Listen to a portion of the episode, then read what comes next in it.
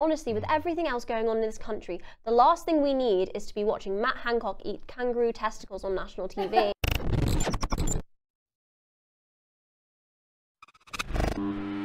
Hello and welcome to this week's edition of Newspeak, the New Culture Forum's weekly current affairs programme. My name's Emma Webb and I'm your host, and this week I'm joined by Samantha Smith, the Conservative commentator and columnist, Stephen Balogh, who is an NCF member, as well as the editor of our forthcoming publication, Fighting Back. I'm joined this week, as always, by the director of the New Culture Forum, Peter Whittle, and the senior fellow of the New Culture Forum, Philip Kiszely. So, this week we're going to be talking about the new census results that have been much anticipated mm-hmm. by all of us that are finally in. We'll also be talking about the Atlantic's article calling for an amnesty over COVID and lockdown. And we'll be talking about Matt Hancock's decision to go on I'm a Celebrity, Get Me Out of Here. But before we dig into all of that, first I'm going to pass you over to Stephen, who's going to tell, tell everybody a little bit more about this um, forthcoming publication. Yes, this forthcoming publication. So, um, those of you who have been NCF members for a little while will know all about The Long March by Marc Sidwell. Brilliant book. If you haven't read it, um, I really recommend it. Um, but in some senses, the next in the series is going to be this publication, Fighting Back. It's not a single author publication, um, it is a series of essays which have been put together um, springing from the spring conference, springing from the spring conference um, that was on St George's Day, very fittingly, yeah. Um, which had a theme of fighting back. And so, why not call the book the same? I'm very excited to have been part of the project. I've been the editor of it, so therefore pulling together um, everyone's talks. Some of them given just off the cuff, like David Starkey's, others uh, very well uh, formatted and thought about in advance, particularly from the academics amongst us. So, what do we have? We have a set of essays um, from academics, historians, people in popular culture, uh, from media, from, from the media, um, and all of them have the subject of how do we start to fight back against woke? There has been an onslaught, as we all know, for the last number of years now, and people feel pushed back into a corner. And the conference itself and the book that is resulting from it, I think is a really good aid to people. First of all, to know that they're not alone. So the contributions from various people help them to know that uh, there are plenty of people out there who desire to take pride in Western civilization and in British culture. Um, and who want to join together and to know how they, they in their own everyday lives mm. Can start to um, make a difference. Mm. Um, so um, I think one of the one of the, in fact two of the contributors talked about Alexander Solzhenitsyn. I know Emma, you as one of the contributors um, talked about Alexander um, Solzhenitsyn, uh, not Solzhenitsyn, as did um, Konstantin Kisin. As a, as a really um, important individual who said, in the very little things, however oppressed you are, always keep to the truth, never tell lies. And from that small principle, a very important principle, so many other things can come. Mm. So um, I really think that it will be attractive to anyone who is interested in, in, in matters of culture, in the culture wars, uh, interested in the benefits to this day of um, Western civilization, uh, despite its denigrators. Um, and I think it is a way in which we can, we at the NCF actually, can also start to uh, to build on the, the long the long-standing various campaigns mm-hmm. um, for the future. Because um, it really, I mean, it's, it's, interesting because it really does go to the heart of what we are, actually, doesn't, mm. doesn't it? Mm. I mean, you know, all the kind of comments we get to programs like this. Nine times out of ten, it's people saying things like, "We're with you, we totally understand, yes. but what do we mm-hmm. do then?" Mm-hmm. So I think you know, as you say there, I mean, actually, you've written and in fact, you've contributed an essay yes. to, haven't you, about the academic part. I, yeah, I, I, wrote something on um, education, and for me, it was it was really empowering to sit down and think, okay, we know what's wrong with everything because we talk about that all the time. Yes. What can we do about mm-hmm. it? And I suppose more to the point, what's being done already that we can build on, mm. and and that for me was I felt if I sat down feeling a bit depressed, I finished the chapter feeling really buoyed, and I think mm-hmm. that was the mm-hmm. really important thing for me. I think as well that was that within the sort of um, the, the the conference itself. Mm. Even though it wasn't something that was pre-planned in any way, because no. nobody knew what anybody else was going to say, there was this seamless flow between Hmm. people's um, suggestions of what we might actually practically do. And I think a lot of people did leave that conference feeling this sort of atmosphere of positivity and, and um, actually feeling that in their own lives, you know, you don't have to be someone who is high up in government to make a difference. That there are small things that people can do to resist this sort of um, wave of, of, um, of oppression and censorship. Um, and I think that having that in a book that people can, as you're saying, basically have as a kind of companion um, that can provide advice on what people can do, and even if it's in it's a very, very small way, or if it's in their particular place of work or their particular sector, whether it's education or wherever they work, or even in their private and family lives, um, to help them to have those difficult conversations and to actually articulate. Um, articulate the principles of how you do resist a lot of this stuff. And also, uh, uh, uh, the most important thing I think is not to feel alone. Yes. Yeah. Actually, not. And the number of people we hear from who are saying exactly that, they yeah. feel as, uh, uh, reassured that other people are fighting on their behalf and that they can join in Yeah. as well. And I think I, I was just going to say that I, I've not thought about the word companion as a way of describing the book until now. Um, I- think that's a brilliant way to put it. It's a, something that people can have with them. They mm-hmm. can dip into it. And I think what, one of the one of the things I want to say is that although it, I talked about it them being in essay form, it's not dry academic essays. We've mm-hmm. tried to keep the vibrancy of the mm. conference and the oral presentations in there, p- mm. the, the characters of the contributors really strongly coming through. And so it's very heartfelt And the as chapters well. are fairly short and snappy Yes. as well, aren't they? Yes. I think one of the things about fighting back, and for me, the book is really about speaking truth to lies mm. and, and the, the, the lies of the dominant culture, which I think we'll touch upon today. But it's, Yes. it's that it's that that pushback, that fight back is, is so important for morale. Yes. When, when, and how can people get it? By the way, So the book is at the printers as we speak. When it appears, it'll be in a bright red cover, the same format as the Long March.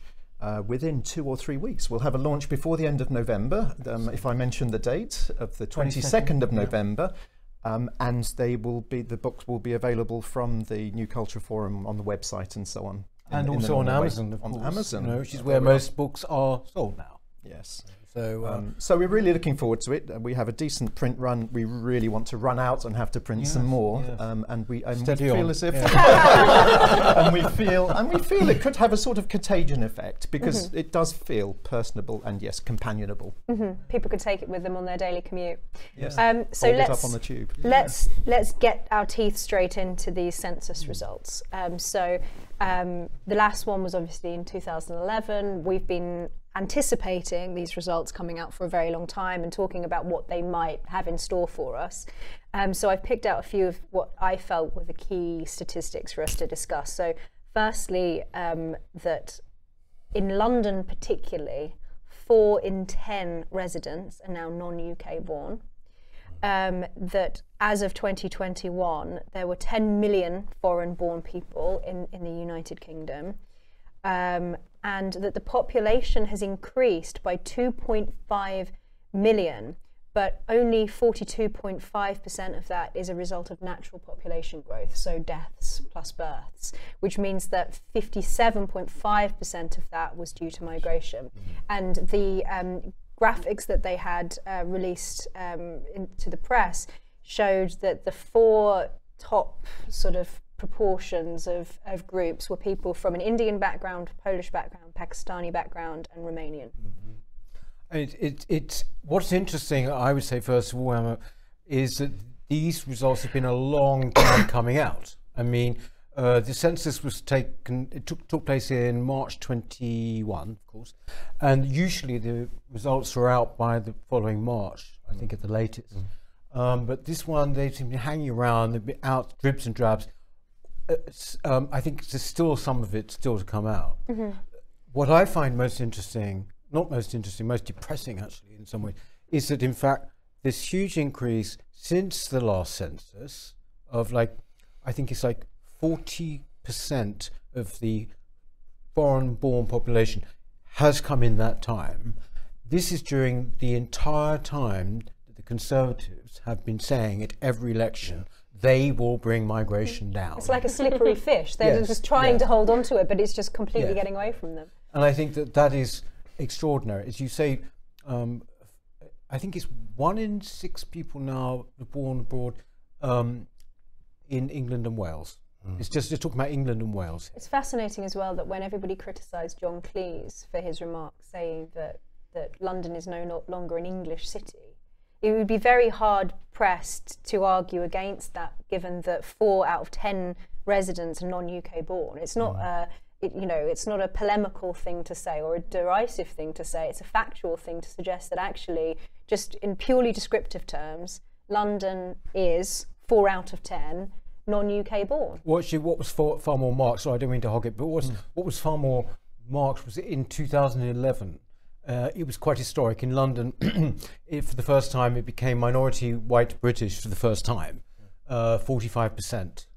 Um, they haven't put a percentage out. That's just people who were uh, foreign born. But in terms of like, I don't know whether they're doing ethnicity. They're, they're being rather coy about all of this. It seems to me. I did notice that it was actually quite difficult going. I mean, trying to basically extract what I thought were the most poignant stats.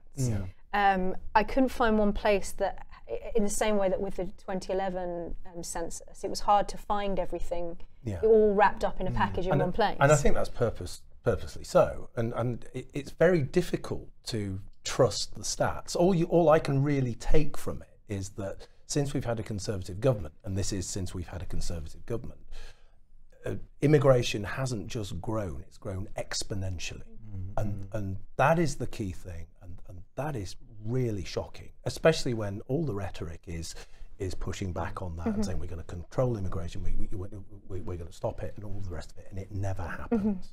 I mm-hmm. also think that it's the what the, the the type of migration that we're talking about is very poignant as well because Pakistan, India, Poland, Romania, these are this is economic migration predominantly that we're discussing, and the narrative that that all migrants are are asylum seekers, those fleeing war-torn countries, those that mm-hmm. are coming to seek refuge in the UK, that it's it's completely contradicted by mm-hmm. these figures. It seems to suggest that the predominant migra- migratory force is that of, of Eastern European and, and Indian Pakistani migrants seeking a, a better deal in the UK than they had at home for economic purposes rather than that of mm-hmm. Ukrainian, Afghan, Iraqi refugees that, mm. that we would have seen a, a great deal more of in, in 2011, at least when it came to, mm. to Iraq. It's, it, it And- completely dispels the left wing narrative. And this is also just a snapshot as well, a mm. snapshot in time from 2021. And actually, if you think about all the statistics that have come out in the last,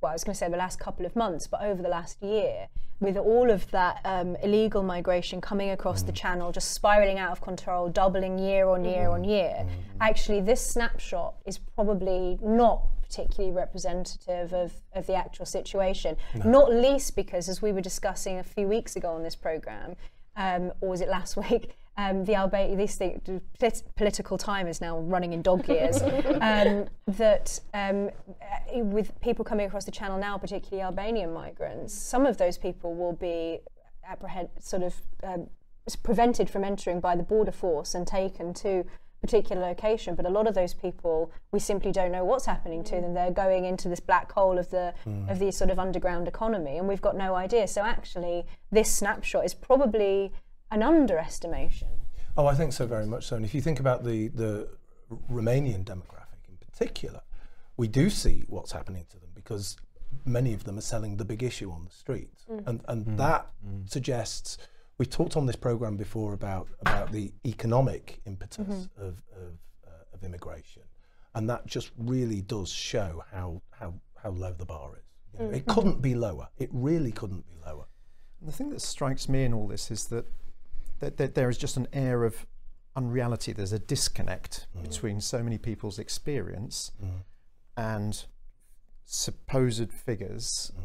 And you would you would imagine that the ONS and the government in general would, would want to be very very clear and open with presenting mm-hmm. statistics. But when it starts to put out statements about well we're not going to present it in this way anymore, even though we've been doing it for the last several census rounds, it starts to feel as if there's something to hide. Mm-hmm. And I think the mm-hmm. first thing that you'd want to do if you were being really transparent is to say, no, absolutely nothing to hide. These are the un- unvarnished statistics. Mm-hmm. You know, we compile them very carefully. And if they, if there's a mismatch against the narrative, we just have to deal with it. But there's a, the, the slippery, the, the, I think you talked to Philip about being uh, about things being slippery. That's what it feels like a little mm. bit. It's part of the broader strategy which which we're up against every day, and I just call it the war on truth. Mm. You know, so mm-hmm. we're not allowed to say what is is factual because if if you deal with with facts then you're automatically a white supremacist you're a racist be, because facts mm-hmm. are part of western mm. culture or mm. or supposedly part of western culture yes. and so we have to deal in these in these lies you know so there's a climate emergency you know sex isn't real all of those kinds of things that we have to just completely accept mm and we have to push away facts. It's it's completely bizarre. It, it's it's dementing. Sam, what did you think of the um, the news that came out in the last week about the Albanian um, migrants, particularly the fact that a lot of these people who are coming in via the illegal channel crossings are people who are basically being trafficked to work in, say, you know, illegal trade of drugs, can- mm-hmm. cannabis, cocaine, that kind of thing.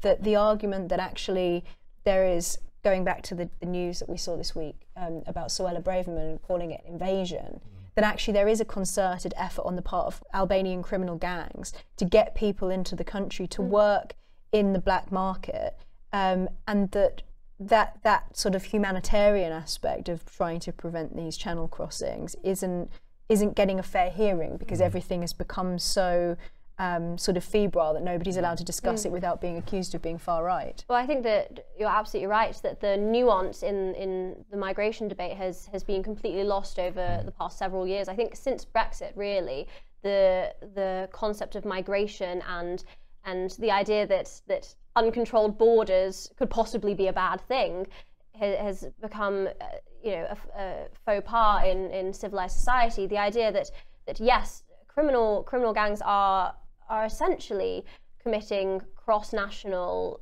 people trafficking, and and they are able to get away with it because society, British society, is is so sanitized now, so so afraid of being branded racist or mm. xenophobic or or far right that that they daren't speak out against the very legitimate concerns mm-hmm. that come with legal that these immigration. people are being that, exploited. Exactly. That yes, uh, there are there are those those legitimate asylum seekers migrants, refugees, but there is a large population that are disappearing into the black hole mm. of, of, of, the immigration system and that are being uh, trafficked for, for purposes that that are, are less than legal and are and it is being essentially it is being condoned and and enabled by by society and systems that simply don't know how to get a grip of the narrative.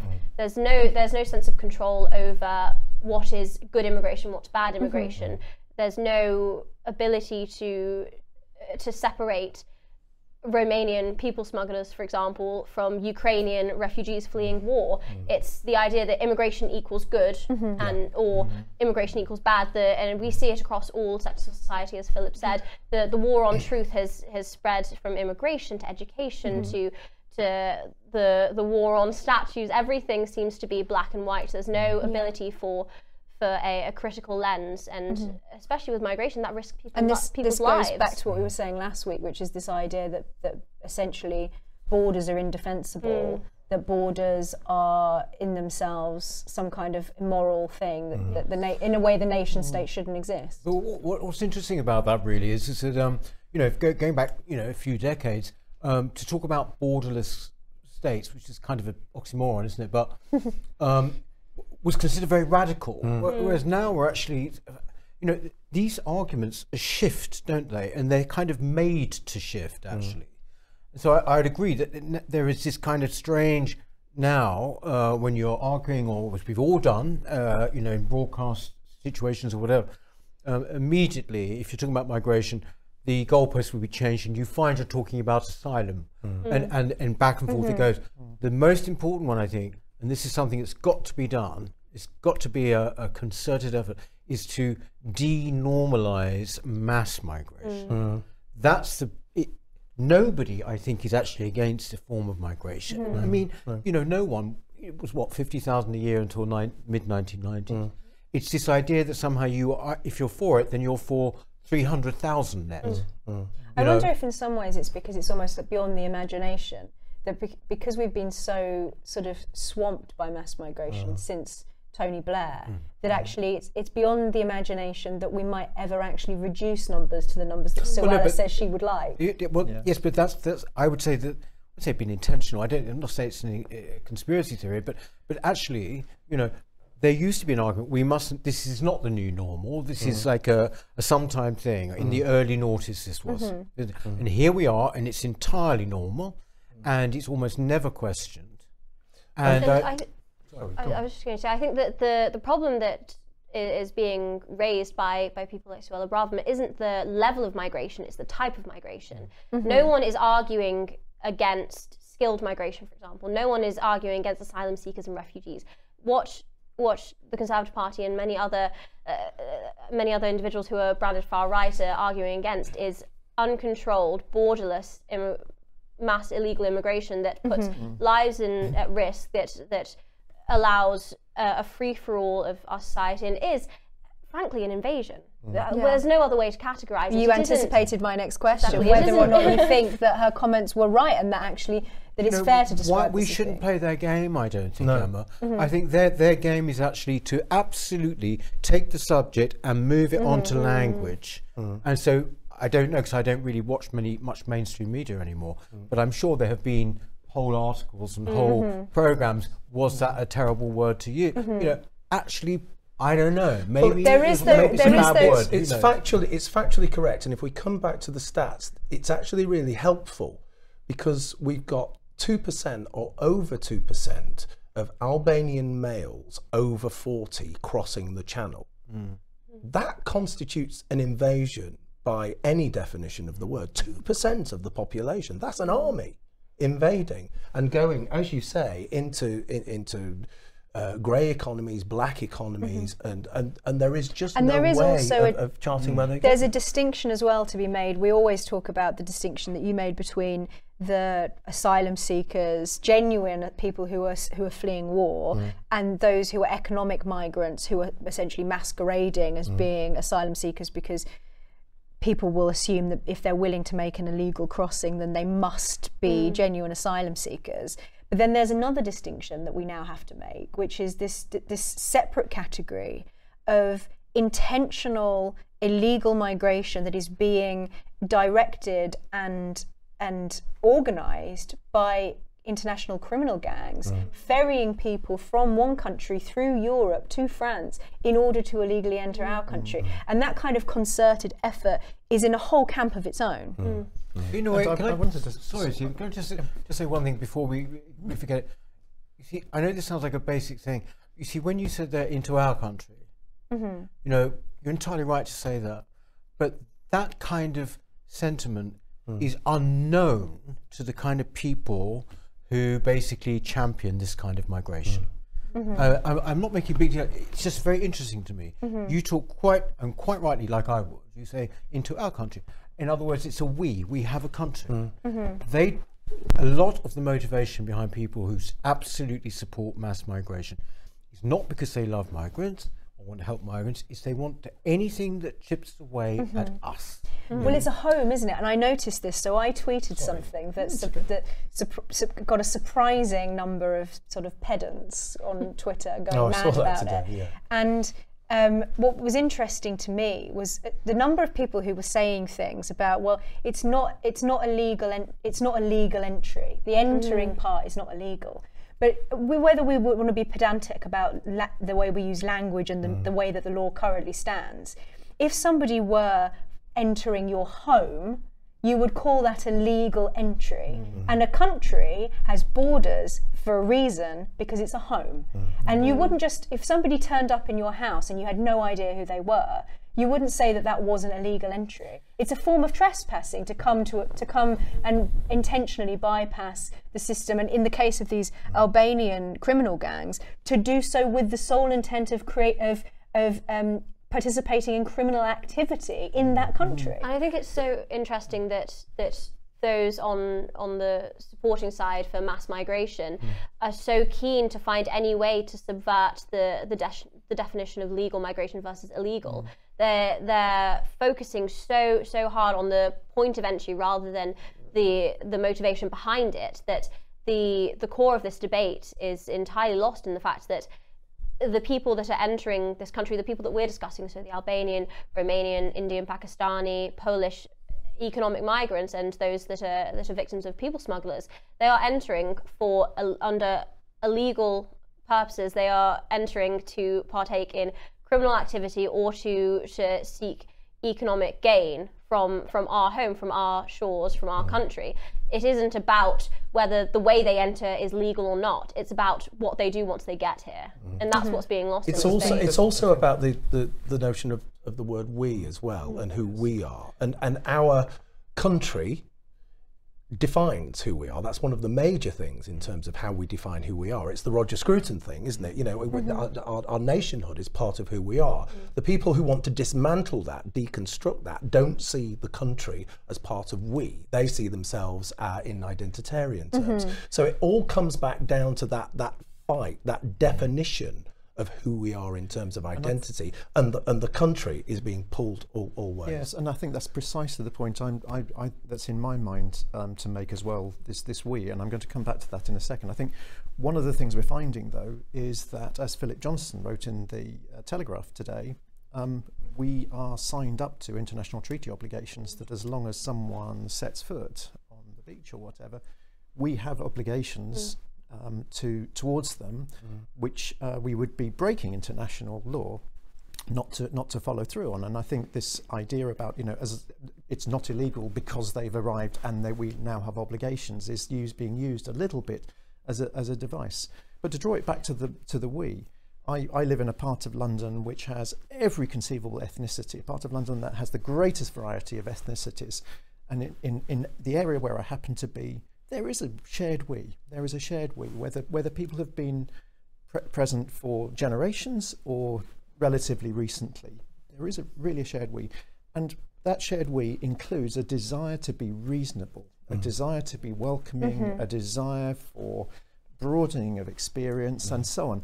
And that, I think that reasonableness is being Yeah. taken away by mm. this I uh, think black that's and key. whiteness. The idea of being reasonable, being reasonable and being respectful. if we if we're told, so if we're told if we're told that um, whether it's forty thousand or eighty thousand or a 1000000 you know, But that's but- the but point, as isn't long it, as it- Peter? as long as they're right, we- most we have people- obligations but that's to the them. You point. can't be most, reasonable. most people are reasonable, but the people who are making these disingenuous arguments are not reasonable. But, Well, but- but can I just can I just pick up on that word reasonable again because it's really important. Young people are being told that to be reasonable is to be passive, right? And mm-hmm. young people are being told, you'll know this. Young people are being told to be activists, and and that activist impulse is eating away at the, our, mm. our notions, our historical notions of community, and that's really frightening to me.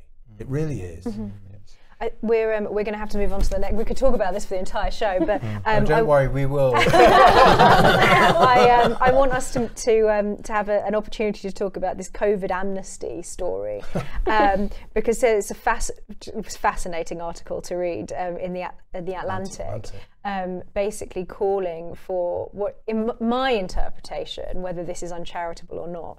Is that this article seemed to be calling for forgiveness of all of those who were on the right side of the lockdown No COVID debates, but but but that those who were who were responsible for misinformation apparently those people you know, who happened to be right in the end happened to be right by luck. But we ought to forget, forgive them because they um, they they were they had the best intentions basically which is a fascinating argument so i just want to read you this quote from the article um, see what you think of it. So um, this lady wrote uh, we have to put these fights aside and declare a pandemic amnesty. We have we can leave out uh, the willful purveyors of actual misinformation while forgiving the hard calls that people had no choice but to make with imperfect knowledge. So forgive us but don't forget them Forgive, sorry, forgive us, but don't forgive them. Do You know what? You can almost smell the fear there, you? You know what I mean? There's there's going to be oh my god, we need to we need to start changing the narrative now.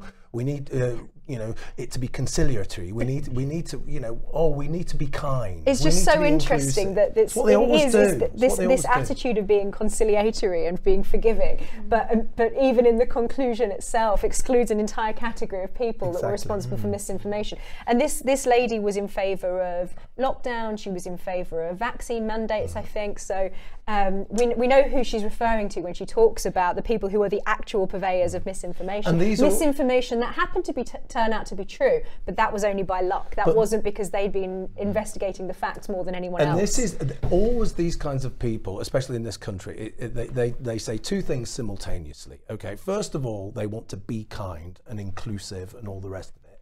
And by the same token, they hate Tories and they want to feed all Tories into a mincer. You know, all at once. All of those things all together. when when they refer when this so one of the examples this lady gave in her article about misinformation was in the US. Um, I, I don't, we didn't have it here, but this this idea that Americans, because of this misinformation, were about to inject bleach into their veins to cure themselves of COVID. Um, but we know from experience that everything that was lumped into that same bracket included people who were concerned about mandatory vaccination and the mm-hmm. ethics of it, people who were concerned about medical autonomy, people who questioned the World Health Organization, even the World Health, even though the World Health Organization did multiple U-turns at mm. various points, and one of the things that she mentions as well is the, the, the varying efficacy of different vaccines. So the Johnson and Johnson vaccine versus the Moderna or Pfizer vaccine. Um, and that's one of the examples that she gives of a, of a genuine mistake that was with the best intentions. But those people who, from the very beginning, were, you know, offering just a simply skeptical position about certain public health policies. Um, were lumped into the misinformation bracket. So, so she could be referring to those people as much as the people who wanted to inject bleach into their veins. I mean, she's just some journalist, isn't she? Right? This woman. I think she's an economist. Oh, Yeah. whatever. I mean, the thing is, is that basically uh, these people, right, um, managed to bring about an atmosphere of such toxicity um, that they shouldn't be let off the hook. I think that's the main thing, um, because it wasn't. It reminded me actually rather of um, Brexit. You know, being a Brexiteer in London, uh, essentially, you know, there was nothing that couldn't be said. Actually, I mean, do you remember the the sheer kind of nastiness that was basically let flow?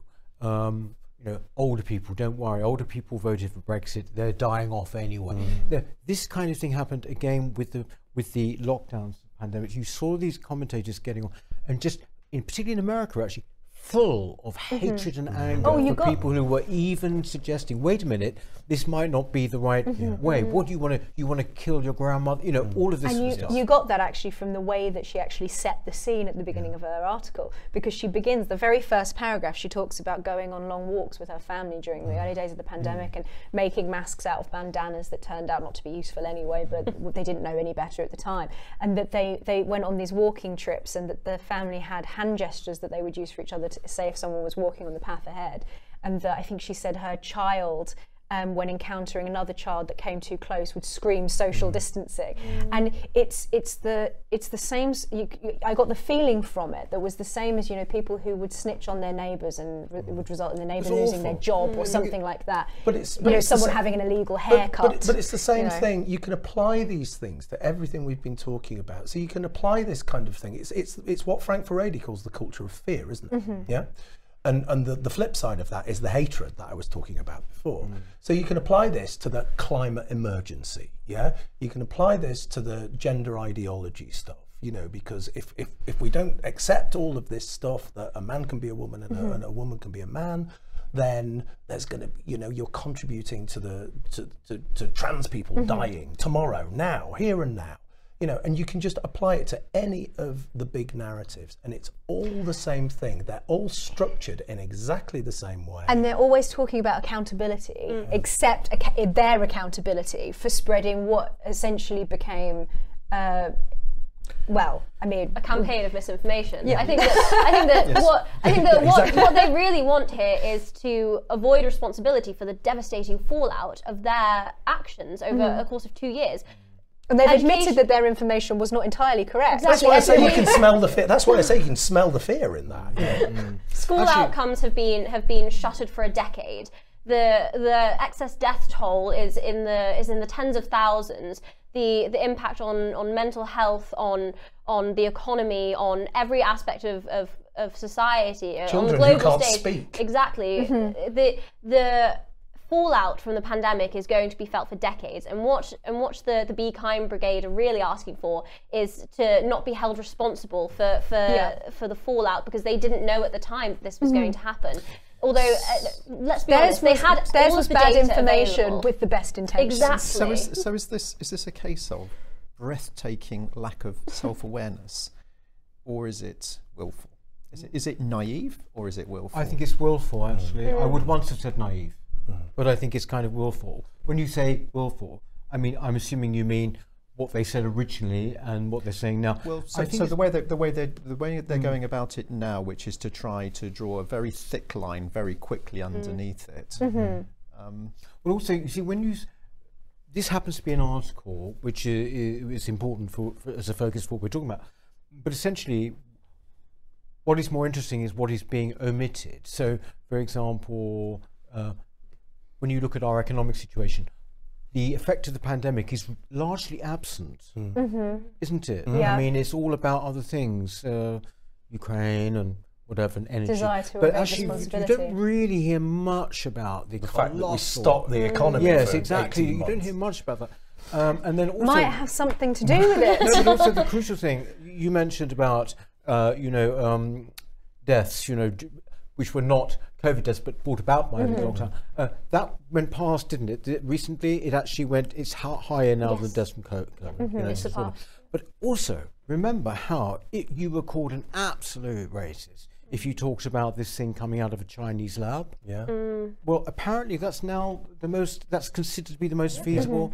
Mm-hmm. Mm. But no, when was the journalist who uh, even brought that up? Mm-hmm. You know, no journalist did. Well, that's you Talk Radio had its um, uh, its its page taken down on YouTube for contradicting the World Health Organization, but they turned out to be right, and the World Health Organization turned out to be wrong. But the online standards for misinformation were defined by what the public health authorities were saying, even though they later changed their mind about various things when more information became available. But this goes back to what you were saying about climate change, because it's this idea, this idea of the science, when actually a truly enlightenment understanding of science is that science is a discussion that mm. that is ongoing and conclusions mm. change when new facts come out. You're not a climate change denier if you have a skeptical position mm. on a certain fact, but because this this anti-enlightenment pos- position has been taken on so many things, we now have us basically being governed by the science.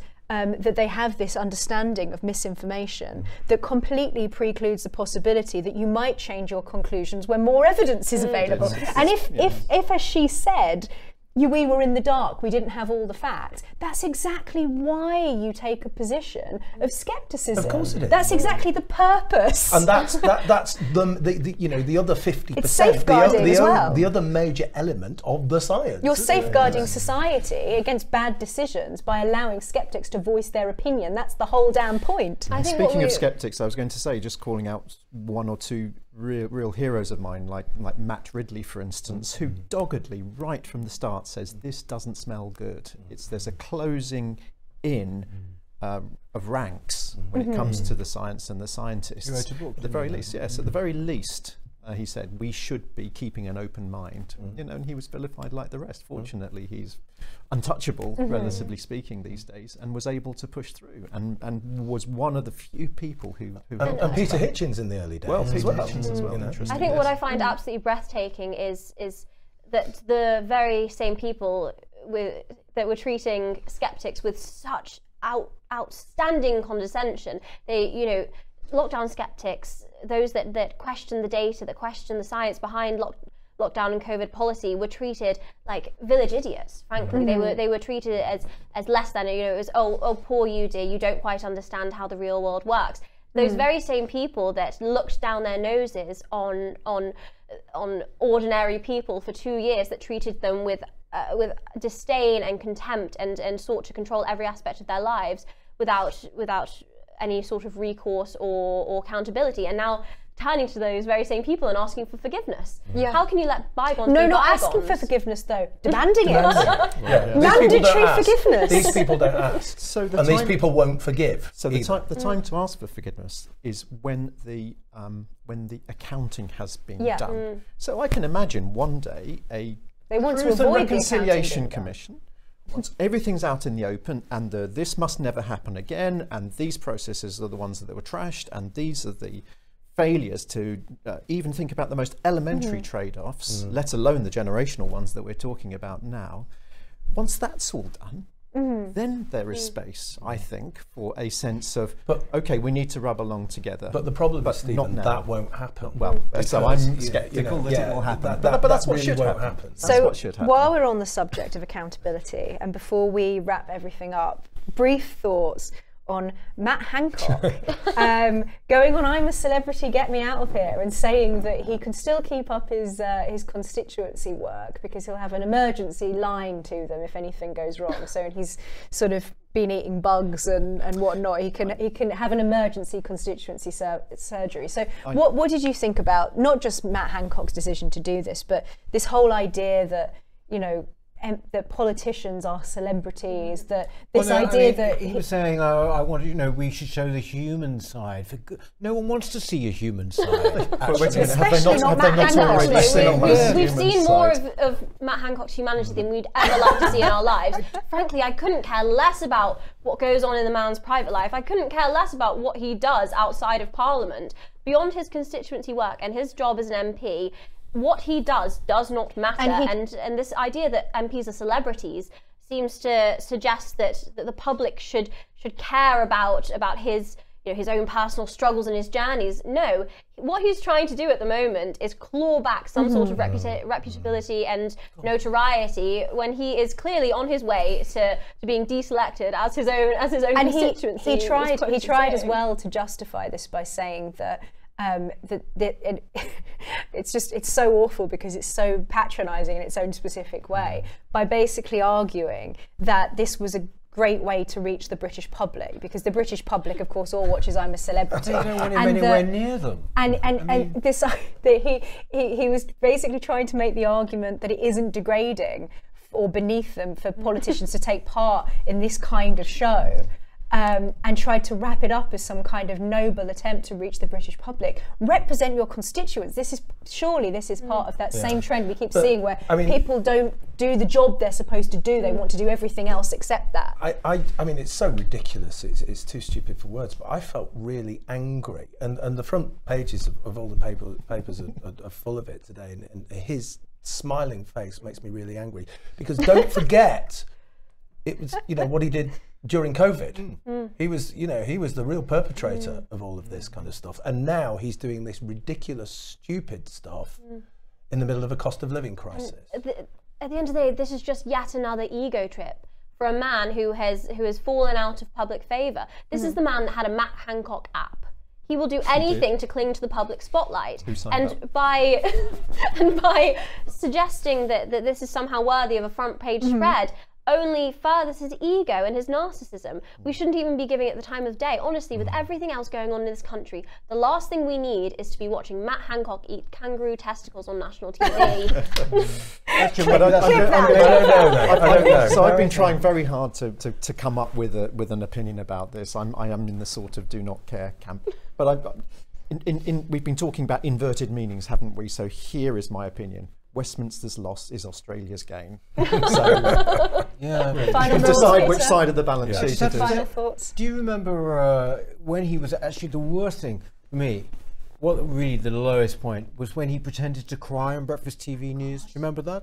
You're quite emotional by that.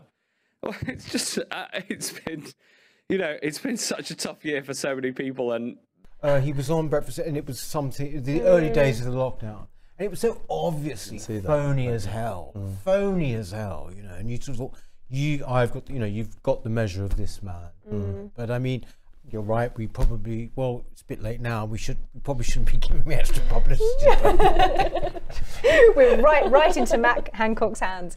Um, so on that note, uh, thank you, Sam. Thank you, Philip. Thank you, Stephen. Thank you, Peter. you, and thank you for watching. Please like, comment, subscribe. Tell us what you think of today's topics. Tell us what you might like us to discuss next week, and we will see you next time on Newspeak.